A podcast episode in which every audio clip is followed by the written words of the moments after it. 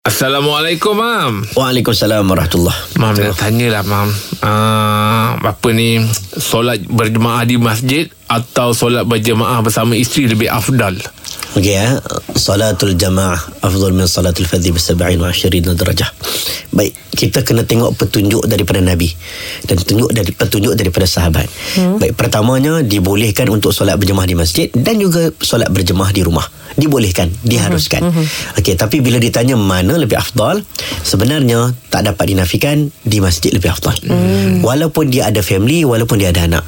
Kenapa? Sebab itulah yang dilakukan oleh Nabi. Hmm. Kalau Nabi nak solat jemaah dengan isteri, kadang-kadang Nabi buat pada solat sunat malam. Hmm. Ha, okay? Solat sunat malam. Solat fardu. Solat fardu, tengok petunjuk Nabi dan petunjuk sahabat Nabi menunjukkan bahawa Nabi solat di masjid. Sebab itu ulama sebut solat jemaah itu di masjid. Uh-huh. Di masjid. Kalau kita rasa eh takkan tak pernah buat dengan suami, dengan isteri, dengan anak-anak nak didik kan? Uh-huh. Betul. Ada ketikanya macam Omar dia pernah buat isyak dua, dua kali. Oh. Satu dengan family bagi anak tidur, lepas tu dia pergi masjid pula sebab masjid zaman Nabi kadang-kadang solat isyak dilewatkan. Hmm. Ha, dia, dia macam tu. Dia, dia nak bagi dua-dua sekali. Hmm. Ada ketikanya sahabat buat waktu sembahyang sunat dengan family. Uh-huh. Ha, itu pun bagus tapi solat fardu afdalnya solat jemaah di masjid. Allah Allah. Baik, terima kasih, Mam.